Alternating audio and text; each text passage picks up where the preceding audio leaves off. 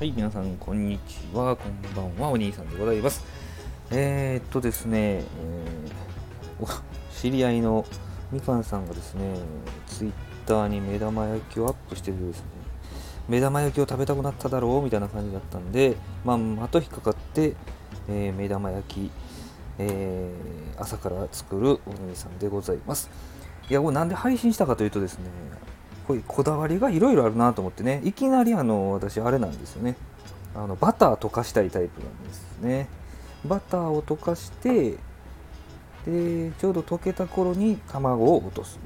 人によってこう卵2個の人もいるかもしれないし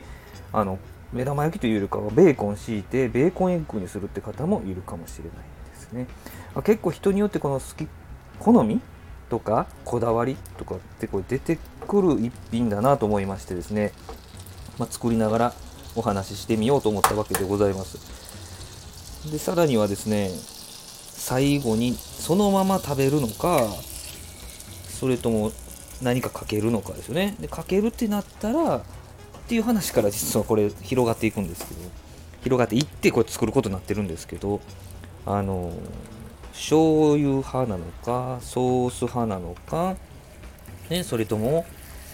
マヨネーズ、まあ、僕はマヨネーズ醤油マヨネーズって言ったんですけど醤油マヨネーズなのかちょっと七味なのかまあいろいろ考えられますよね。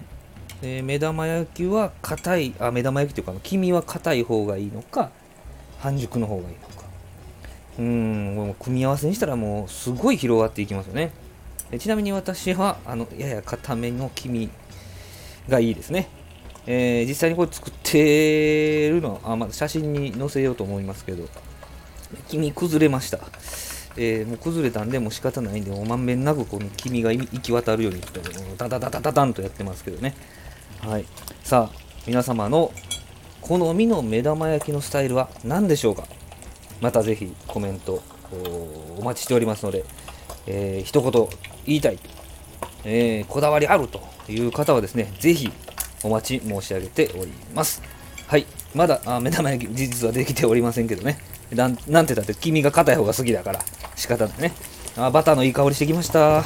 ね。はい、えー、このチャンネルではですね、3分以内、また3分台でサクッと聞けるね、3ミニッツの配信を心がけておりますので、えー、またぜひ聞いていただけたら、そして皆さんのコメントどんなてるかなっていうのが、気になる方はまた覗いていただけたらありがたいです。コメントなかったらごめんなさい。